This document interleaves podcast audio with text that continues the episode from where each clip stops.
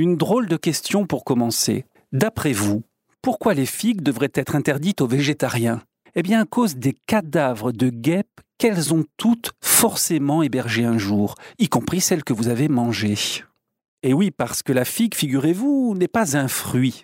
Eh non, mais une fleur inversée, recroquevillée à l'intérieur de ce réceptacle charnu qu'on croque.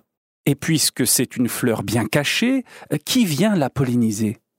Eh bien, une guêpe minuscule, la guêpe du figuier. Habituellement, elle entre dans les figues mâles, du figuier mâle qu'on ne mange jamais. En pénétrant à l'intérieur, elle se casse les ailes et les antennes, puis pond ses larves.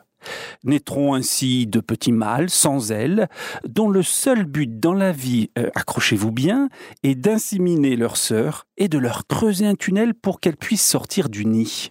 Eux, les pauvres, ne verront jamais la lumière du jour et meurent aux côtés de leur mère. Tout ça se passe donc dans les figues mâles, du figuier mâle que nous ne cueillons jamais, je le répète. Sauf que parfois, les guêpes du figuier se trompent de lieu de ponte et entrent dans des figues femelles, de figuier femelles, celles que l'on recherche avec appétit. Là encore, les malheureuses se brisent les ailes et les antennes au passage et dedans, cette fois, pas de place pour pondre et impossible d'en ressortir. Nos guêpes, nées dans une figue mâle et donc chargées de pollen, vont alors mourir sans pouvoir donner la vie. Mais permettront aux fleurs, leurs servants de cercueil, de faire naître leurs fruits.